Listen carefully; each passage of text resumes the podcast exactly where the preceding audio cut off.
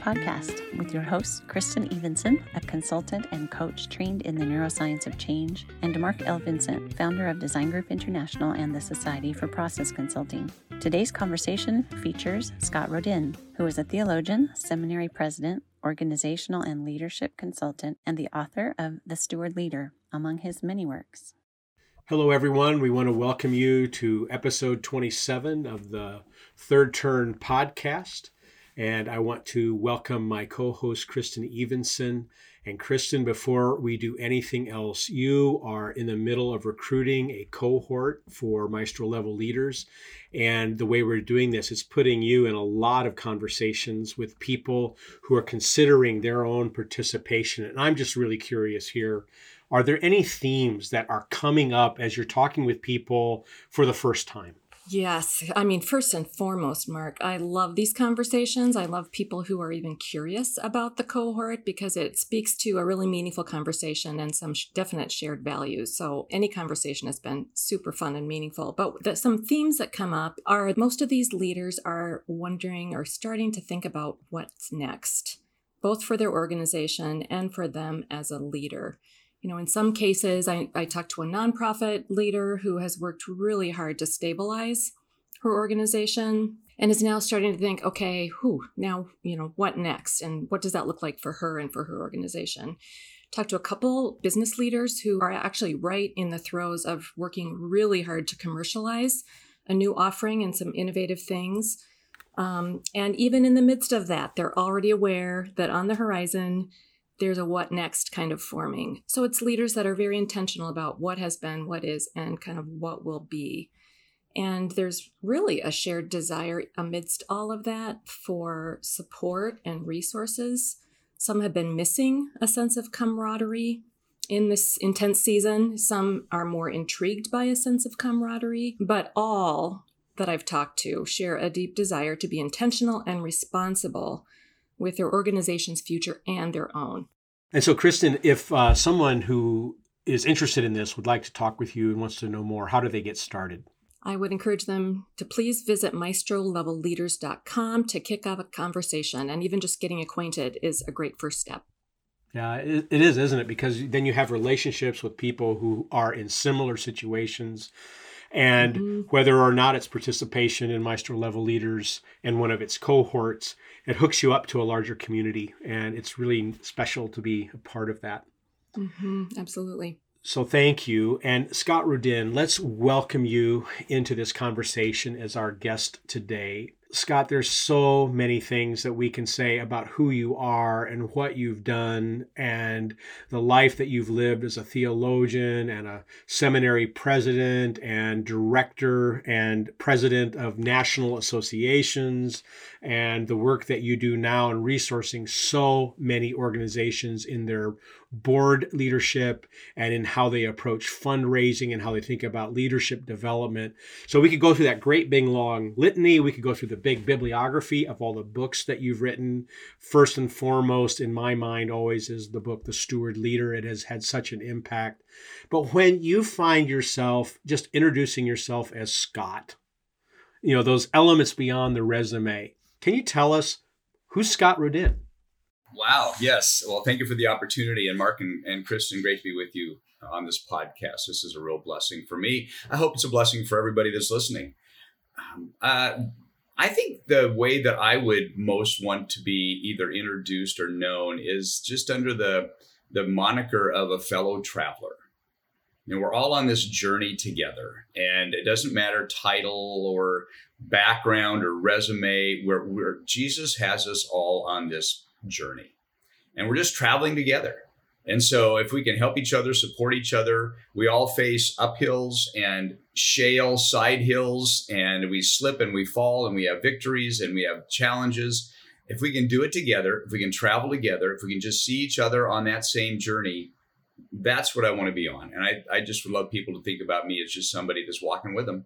We're doing it together. Um, we all have we all have uh, the scars and the joys of this life that Jesus has us on, but he con- constantly calls us deeper. into a greater intimacy with Him. And if we can help each other to achieve that and accomplish that and live that out, then let's uh, let's lock arms and get on the path. Well, you used the analogy of a path and being journeyers or pilgrims on this path. So, as I think about it, our paths have intertwined a bit over the years. And I'm sitting here looking at you on camera right now and just admiring the fact that you haven't changed. You've got that same mustache and all of your hair. and I have changed considerably with no hair and a white goatee now and all of that. So, you've weathered those storms and your scars so much better, I think, in ways than I have. But one of my strongest memories of you, and it has really shaped me and some of my thinking uh, was the moment in your life when you modeled this maestro level form of leadership with the former Christian Stewardship Association, uh, helping to recover the mission of that organization and move it forward, and then stepping away so that others could lead. And I'm just wondering if you could give us a highlight reel of that story because it's such a great model for what we're after when we talk about maestro level leadership. Well, yes, thank you, Mark. And I'm, I'm, I'm incredibly hesitant to ever lift up any of my leadership as a model for anything because I think we always see all of the warts and the scars and the things that happen in our hearts and spirits when we're in a leadership position. But uh, we'll talk about some of the great things I, I, we saw God do in that particular situation. Christian Stewardship Association had been around for for a couple of two three decades, I think, uh, and hit a, a, huge snag in 2001. If we can all remember 9/11, what happened mm-hmm. then? Uh, that that event took place uh, a week before our annual conference, and we were uh, an organization that lived and died by the revenue of its annual conference, and so we hit a real challenging times. Christian Stewardship Association was a wonderful opportunity for people that loved talking about fundraising from a really biblical kingdom perspective to come together and have like minds and to talk and do papers and all the good things you do when you do these little conferences. So the question of the future was really there. What, where's this going to go? And I was on the board, and the board asked me if I would step into the, the leadership of the, of the Christian Stewardship Association and see if we can't figure out God's direction for its future. So I was happy to do that. I, I think one of the things that made the transition successful is we really did see this from a stewardship perspective, which I guess you should do when you're leading this Christian Stewardship Association. But we needed to hold it really loosely and say, Lord, we don't know what you have for the future of this. We don't know if it's even going to survive, but we think it's really blessing people. So help us and help us to see what we do with it. And in the midst of that prayer, and in the midst of the board and uh, and myself and some other people that really tried to hold this loosely, we had an opportunity to come alongside what was then the Christian Management Association, who were kind of doing the same thing. And the leader of that came and met with our board. You probably remember that meeting, Mark, and said, Why are we doing these things separately? Why don't we merge and get together and do something bigger than the two of us can do individually? And we decided after thought and prayer with all of that, there was some there was some loss in it because you lose your name because you become some part of something bigger. So there had to be a sense of giving up, again, stewarding, opening your hands up and saying, Lord, if this is the direction, we don't need to hold on to this and have our name and our title and our little conference. Uh, and after some time and prayer and working with them, we decided to walk that journey. And as you know, the, the two organizations created the Christian Leadership Alliance. And CLA now is probably one of the, the largest and most uh, respected uh, leadership uh, nonprofit development organizations in the country, and Tami Heim's doing a phenomenal job leading that. So CLA came out of this time of two organizations that wanted to do something bigger than they could do individually, and we as an organization needed to give up our name and our, our, our way of doing things and try to come underneath a larger vision of really what we could do together. Uh, and of course, at the same time, I worked myself out of a job, which was just fine. Uh, wasn't my wasn't my long term career, but you realize when you go into this that there's no longer going to be a CSA or a president. So uh, again, it's just some things you need to hold loosely and let let God go where God's going to go. Back to the journey thing, right? Get on the journey, follow Him, be as obedient as you can, and then let Him take care of the outcomes. And I, I think you did that in a in a pretty powerful way with with CLA.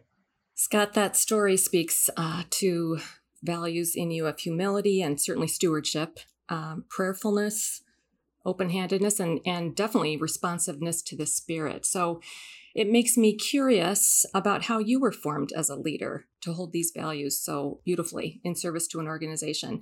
Would you be able to share with us some key moments of your own journey, maybe with the backdrop of turn one, turn two, and turn three? Well, many of the things that I've written, especially if you reference the steward leader, our latest book, Set Free to Lead, they both begin with the same story, and it's the story of a of a look back that I was asked to do back in 2002 when I left. Uh, I was nine, uh, nine years at Eastern Baptist Seminary in Philadelphia, served the last five of those as, as president of the seminary. And after I left and looked back, I was given an opportunity to do kind of a retrospective and say, what did you learn? Almost exactly the, the question here that you're that you're asking, Kristin. Hmm. And I really kind of did a mea culpa. Uh, I look back and said, I was wrong more than I was right. I failed more than I succeeded. Now, you know, I hopefully when people look back at my tenure, they'll see a lot of great things that we accomplished. And I feel very good about what happened there. Interestingly enough, I left there having merged or led a, a merger of the seminary with Eastern University to, to, be to become their graduate theological school, and once again work myself out of a job. But I did realize that in my heart, in my spirit, there was a lot of things that I wish I'd have done better. I wish I would have had a better attitude and approach and understanding of the whole leadership enterprise in which I was involved. And so I look back and, and found several places where I came into leadership with a certain perspective on what good leadership looked like and found out in the process that I was wrong. And I needed to change my paradigm for what it means to be a leader in the body of Christ working for kingdom outcomes. And that really began my journey toward the steward leader and all the rest of it. So, uh, just a few things. One of them is that uh, as a leader, we live and lead out of this this idea of two kingdoms, a very important theme in everything that I write and, and speak of where we understand that the things we want to hold on to, the things that we want to control, the things where we believe we're responsible to bring outcomes, we're responsible to make things happen. Uh, every time we have those in our lives as leaders, they put us in bondage. They're not a sign of great leader. They're actually a sign of what the enemy uses against us to keep us from being a great leader. Hmm. And I didn't realize that going into this. And now that I see that, I wish I would have named those things in my second kingdom surrendered them back to Christ, back on this journey, and lived more into this idea of being a steward leader. It was a very deep personal thing. I know the first turn in, in, in all that we're talking about is this idea of learning to lead yourself. And I learned that I couldn't be a great leader in an organizational setting until I understood what it meant to be a, a, a completely surrendered steward in my personal life. So that that began this journey. And as that worked internally, now you get in a chance to lead others and you begin to lead others from the perspective of being a steward, which means that I don't have to be in control. I don't have to have all the great ideas. I don't have to get all the accolades. And I don't have to believe that the, the success of this organization is on my shoulders. So now I get the opportunity to live into other people, lift them up, celebrate them, encourage them, equip them, watch them rise. Other people can have better ideas than me. I can have champions around me. I can have I can have e- eagles soaring around me, if you will, and not be threatened by it. All those things that I that I struggled with when I was uh, back in that that role because I hadn't learned yet the freedom of being a steward in this in this kind of a situation. So learning to lead others as a steward and not as an owner where things can go outward and not have to come back to me, that was a huge moment of freedom in my development. And I think in the third one, you know, thinking about the future, this is a crazy, chaotic time that we're in right now. I think most people I talk to, most leaders I talk to, most of my fellow travelers on this journey are trying to figure out what is what's my role in this day in the midst of all the things that are happening around me. I mean, this is an historic moment Uh, and as followers of Jesus, as people that are put in leadership positions, I think we're all kind of asking uh, for such a time as this. That that can be exciting. That can also be haunting. You know, to believe that you and I are in a leadership position right now for such a time as this, in this crazy moment in history. Why? Why does God have us right now where we are? And and to me, it's that idea of of thinking about leading with a future value in mind, which is that that third turn and I would just come back to say that I don't think there's ever been a time where the where the viewpoint, the heart, the attitude of a steward and not an owner is more critical to leaders today. It allows us to believe that we don't have to answer that question. What we have to do is believe that God understands that question. We know that God has us here for a reason. Our job is to be faithful in discerning how he wants to use us and doing it with freedom and joy and letting him take care of the outcomes. That I think is a opportunity for freedom and effectiveness in leadership that is so important in our world today. So it's a little bit about my journey, where I've learned, where I've come, how I think it fits into kind of these three moments, these three turning points, if you will, the whole uh, maestro level leaders. And I hope it's an encouragement for people out there that are trying to figure out what should I be doing today, or what kind of an impact should I be making, or am I missing a huge opportunity, you know, that God has put in front of us because I'm living in these very odd, chaotic times. And I would just say, let God answer that question for you by being faithful, by listening, by discerning his will and his way, and then being obedient in whatever it is that he would call you to do. Scott, you obviously uh, focus on being a steward leader, but I would say in everything you've shared, you are clearly also a student of um, as a leader, and your ability to hold the both and the both and of the, this kingdom we're in and and the heavenly kingdom, as well as you know your your helpful contributions and you've mentioned you know your warts in leadership kind of the the good the bad and the otherwise of your own leadership. You just you really articulate being a student of leadership um, but let's shift now to talking about the steward leader. Uh, you've certainly written a seminal book on this subject. You've developed a variety of tools and created personal development experiences that help leaders walk in more fully into this kind of a leadership. What's been the experience that you've seen as, as leaders have moved along this journey path? Yeah, thank you, Kristin. Well, this is going to sound kind of odd, but one of the things that encourages me is when we look at what seems to be a significant increase in leadership failure. Uh, when we look at the purposes and the reasons behind that, I do believe that people who have been called on this journey of becoming a steward leader are finding that this is a key for them to keep them from going down that same path just real quick, we do a lot of work with leaders, a lot of uh, coaching and and training and development with with Christian leaders. When we come across someone who's had a significant failure, whether it's a, a moral failure, an ethical failure, burnout, just flat out burnout, their marriage is falling apart, or they've completely lost confidence in what they're doing, and all the rest of the things that happen to leaders out there. If we can help them trace back the origin maybe kind of where things began to un- unravel, where things started to go wrong. If they can think back to a time when they didn't feel this way and now they do, what what that transition might have looked like.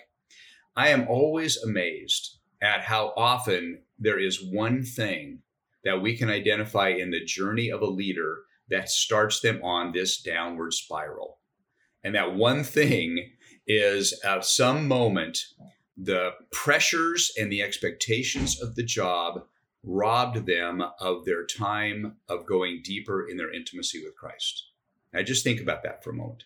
The challenges of the job, all the expectations, all the, the success metrics that are placed on leaders today by boards and by donors and by other people around them, even, even their own team members, they responded so much to those pressures that what they gave up were all the disciplines in their lives that kept them in this deep, intimate relationship with Christ. And what happens is if our if we stop relying completely and totally on God for our provision, we will fill that vacuum with our own skills, experiences, and abilities.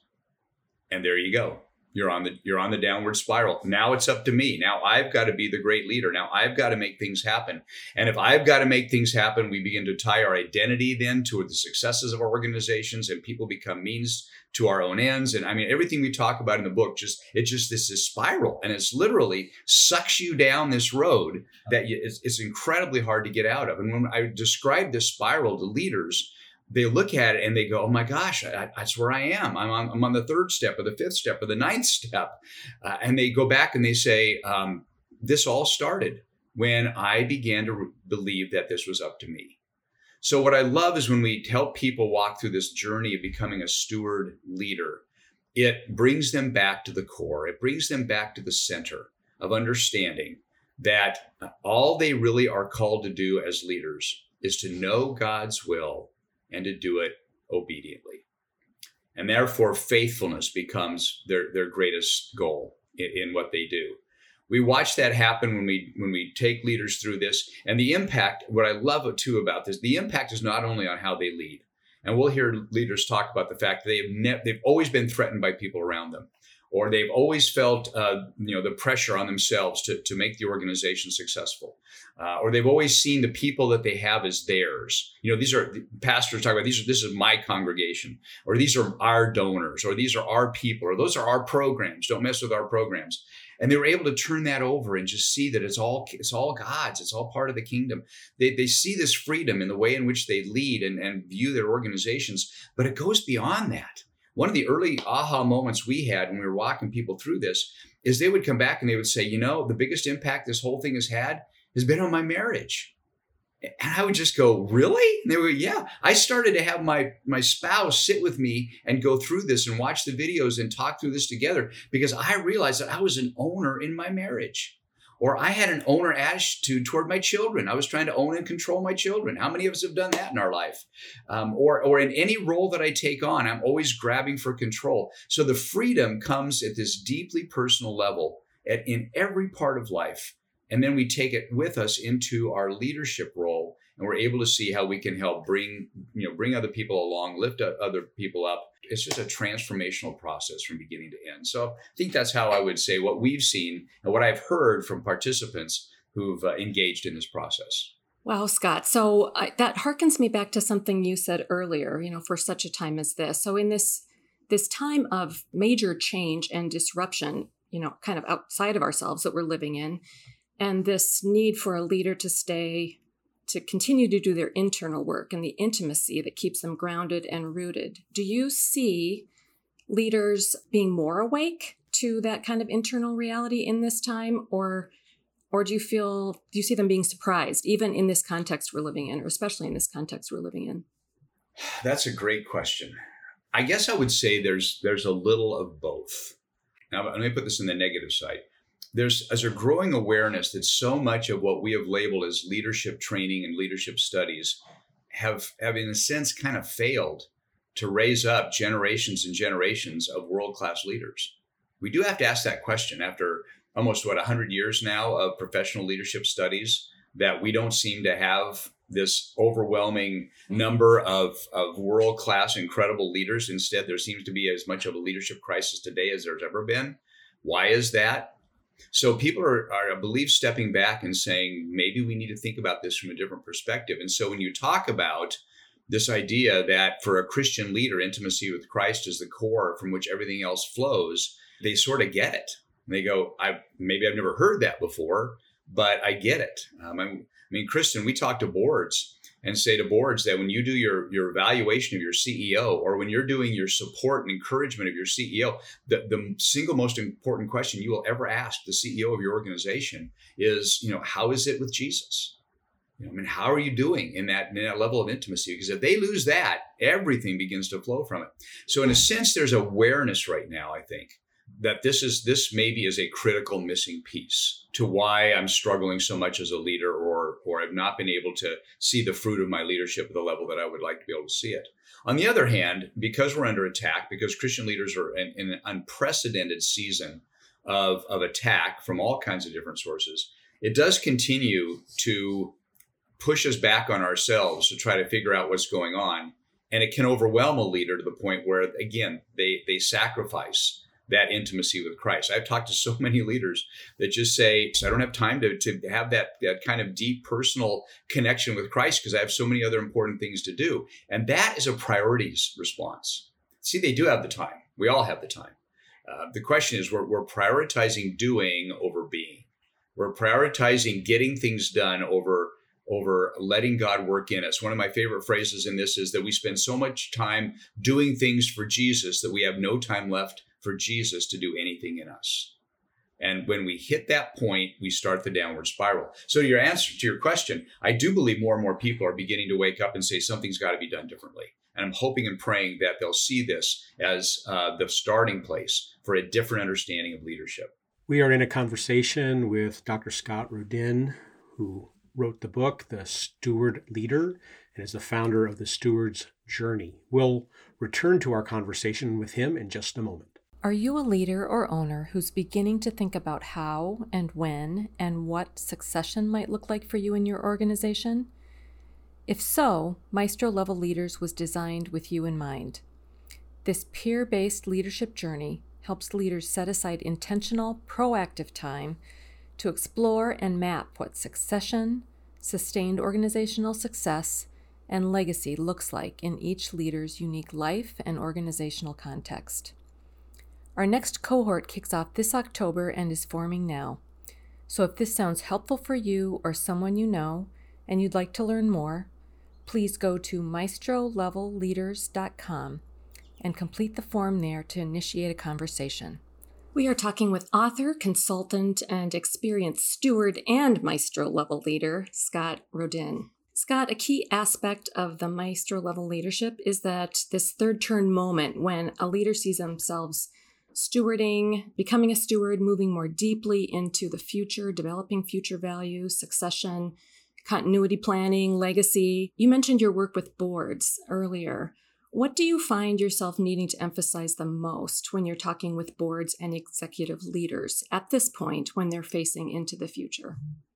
Yes, thank you for that. I was reminded of we've all heard this quote. I just love it so much I have to give it again. It's actually an old a proverb that says uh, societies flourish when their old men plant trees in whose shade they will never sit. And to me, that such a model of are we planting trees in whose shade we will never sit? That's what I'm trying to help boards and, and CEOs think about when they look into the future. What what might that look like? Well, there's a few aspects to that. I think once again they have to grasp the fact that they don't own or control it. We cannot control that future. So we are, this is a faith journey from the very beginning. And it's hard to tell a, a high control CEO that no matter what they do, they can't control the future. And so don't try to. The second thing is to separate what God is calling them to do from what will necessarily build their reputation. And that's another hard thing to think about. Sometimes when we look into the future and we think about where where we need to help our organization move toward or, or at least direct them toward, we often get called to make decisions that are in the best interest of the kingdom of God, but not necessarily in our own best interest. How will leaders respond? How will boards respond when those two things hit up against each other, when they're called to make hard decisions? And I'll give you one very specific example when we do strategic planning, we help organizations look and think about where they're going. We often find them at a moment where they need to decide whether they're willing to let things die. And letting things die is an incredibly hard thing to do for, for nonprofit organizations and churches. They need to let programs die. They need to let um, attitudes die. Sometimes they need to move uh, personnel on in those situations. There are sacred cows within organizations. I mean, all kinds of things happen in the life of a nonprofit and a church that keep them from moving into the direction God wants them to go. And I would say the same thing. I'm sure you probably have business people that are in the for profit world, exactly the same thing. So, are we willing to let things die that God might rise up some new things in their place? That's that's kind of part of all of this. And then I would say intentionally engaging and mentoring young leaders. We continue to need to be intentional in in doing this. And i heard a great quote that i just have to share with you. This is this can be a paraphrase of it. It goes like this youth are not the hope of the future. They are an integral essential part of the present. Isn't that great i mean how often do we hear people say well you know young people are they're our future well they are our future but they're our present as well so, how do we today engage young leaders in meaningful, substantive work? Listen to them, engage them in this so that they can be part of answering that exact question of where we go forward. Um, I just want to put that out there. It, it, schooled me when I heard it. And I thought, yeah, I've had that attitude. So that would be one of them. And the last one I would say, we're doing a lot of spirit led scenario planning where we really are attempting to seek the leading of the Holy Spirit for looking at different realities that could end up being the uh, official future of our organization. And you know, from scenario planning, you put together your plan of where you think God's leading the organization. But to be able to step back and ask some bigger questions about what if? I mean, what if some what if things happen that that are better than we expected? The whole thing about, you know, what if someone walks in and you know says, "What would you do with a million dollars or five million dollars or whatever?" Uh, are we ready to embrace a, a greater, more exciting future, maybe than the one we can see? And then on the other side, what happens if some of the concerns we have out there in our culture actually come to fruition? How might God use these moments and, and, prepare us for that? The more we can look into different alternatives for the future and just know we don't have to plan for all of them. That would that'd be kind of schizophrenic. But just to know that we can see God at work and how he might lead us through those different scenarios gives us a sense that we have stewarded this moment well. And so those are just some things that, that we're doing with boards to kind of help them discern where God is leading, discern where we're going, give up some things, let some things die, give up control, trust Him for the future, think about some different scenarios, and really make sure they're they're listening to and intentionally raising up the voices and the leaders and the people that will take this organization forward. Scott, I'm going to jump in with a question here that goes to leadership theory because you've written about it a lot and not to get all theoretical we just know that people have an underlying theory and they make choices and they live it out. And sometimes those theories are even contradictory. They're they're pretending to be one kind of leader in one moment and then another kind in another moment. And it might be somewhat thoughtless but even then there's still this thing underneath it. And we hear people say oh i'm a servant leader or i'm a transformational leader or uh, I'm a situational leader, and there'd be other labels we could give. And every now and then, a person says that actually having thought about it and made some deliberate choices. But quite often, they're just saying it because it's utilitarian. You know, it's something they can mm-hmm. just draw on in the moment. But even then, they're not just adjectives, they're descriptions of a philosophy or an orienting point that they're building from. So, what is distinct here when we say steward leader? Rather than situational or transformational or servant leader? And how do those distinctions show up when someone is moving into this final big turn of leadership where they know they're going to be passing it off to somebody else who's going to sit under the tree? Well, a couple things I would say.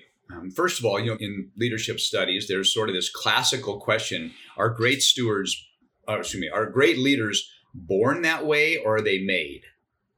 Are there, and, and you see almost all of the leadership theories have tended to follow one of those two directions. Either they're born that way, we need to find the traits and characteristics and personality of certain people, and that and those are the people that just by nature are going to be great leaders. Or we can make them. Give me anybody. I can give them the tools and the techniques, uh, and I can train anybody to be a great leader.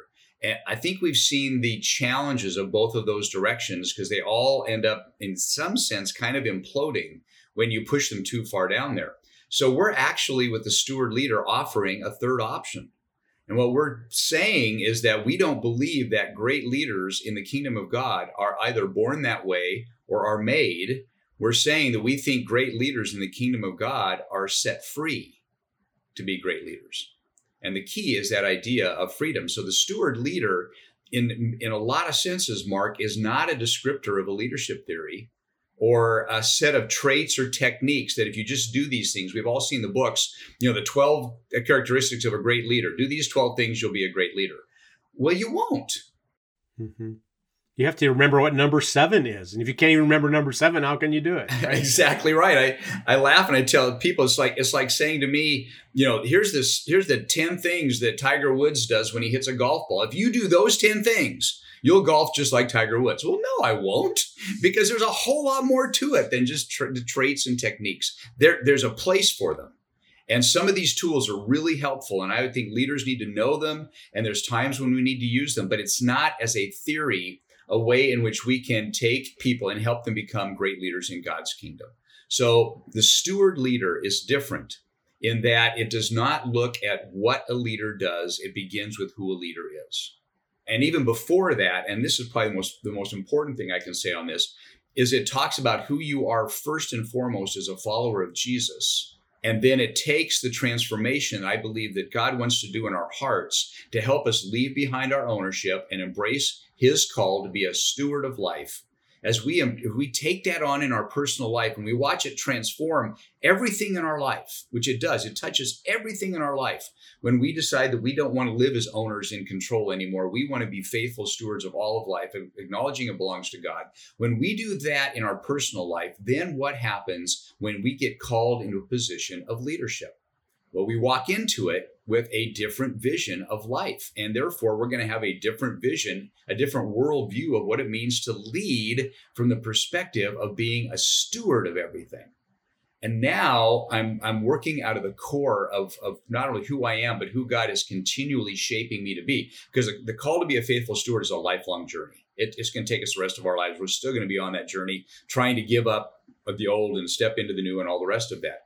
So what we try to do in the steward leader is help people make the personal transformation first, to deal with their stuff on a personal level and then ask the leadership question now how do you lead as a person on this stewardship journey? And what does that mean for your relationship with god for your relationship with yourself your identity as a leader for your relationship with all the people around you all the people you work with peers the board above you the, the employees below you and what does it mean for all the resources you have available to you the time and the talents the treasures and even the earth itself um, it impacts all of that but we can't do it in, in terms of saying, well, here's the five things you need to do to be a steward leader. We need to say, first of all, here's what the work God has to do in your spirit to help you become a faithful steward. And now, when you move into leadership, here are some ways in which you're looking at leadership through the lens of a faithful steward are likely going to impact the decisions you make and the ways in which you lead. And in that, if there's techniques and tools that can help leaders, we definitely want them to take advantage of that. But I would say that's the biggest difference, the most significant difference between other leadership theories and this very fundamental idea of what it means to be a steward first and then to lead as a steward leader. Thank you for that, Scott. And for all of you who are listening in the summary blog for this episode, we will be putting in several links to the book, The Steward Leader, and some other works that Scott has written, as well as to the steward journey, so that you can learn more about that. And we look forward to your interacting with that material. And if we can be of any help in connecting you to Scott's work, please let us know. Scott, whenever we interview someone, we like to ask them our turning point questions. So we're going to shift to that now. And I have known you for a while, and I know you have a variety of interests from hunting to fishing to hiking to house design and construction and uh, loving the development of other people. Are there any one of these interests uh, that you've pursued of particular fondness for you? It's a great self searching awareness question to ask. And I enjoyed actually the opportunity to sort of go back and think that through. I think in, in what I've been able to do, what I enjoy the most, what I get the greatest joy and pleasure out of really comes out of my writing. Um, I love to I love to speak and teach and preach and, and that's that's very that's great. But I, I I I enjoy writing. I enjoy taking thoughts, ideas, and concepts and getting them into a, a format that I'm hoping and praying people can uh, they can resonate with they can uh, it can touch their spirit and that god can use to help them on this journey. So i think of all those the roles that i've been able to be involved in i think that author and writer is probably the one that i that i cherish the most. So if you were to set aside all of the things that you've done including what you cherish the most is there anything out there still if you had had the opportunity to pursue it if time and opportunity came your way that you would have pursued? Uh, yeah, again, a great question to ask. And as I look back on my life and think about that, it would have probably been music. I had periods of my time when I uh, played guitar, played other instruments, played in a small uh, folk band, actually in four years in Scotland while we lived there. I loved to sing. I always wanted to to learn to play the piano, hmm. and I think I think playing playing and enjoying music and being much more a part, have that being much more of a part of my life is probably something I wish I would have pursued more. And I kind of laughed at myself and I thought, ah, who knows? Maybe when I turn 70, I'll take up the piano. But uh, maybe, maybe you should. Maybe, yeah. maybe I should. I can see yeah. you doing a Victor Borge impression, you know, falling off the piano bench. Well, Kristin, I'll turn it to you for the next question. Yeah, Scott, I bet this will be good. What is a leadership lesson you wish you'd learned earlier? You know, that's that's very easy to answer. A couple years ago, I was asked to give a commencement address at a, at a Christian university, and it was all around the idea that you know if, if you could go back in time and sit next to yourself at your college graduation, learning everything that you've learned in life, what what one thing would you say to yourself? And I, it's a really good question, especially uh, for people that are maybe in their uh, 50s and 60s and 70s. What's that one thing you'd looked at it yourself and said, you know, don't miss this? And for me, it's crystal clear. It's crystal clear.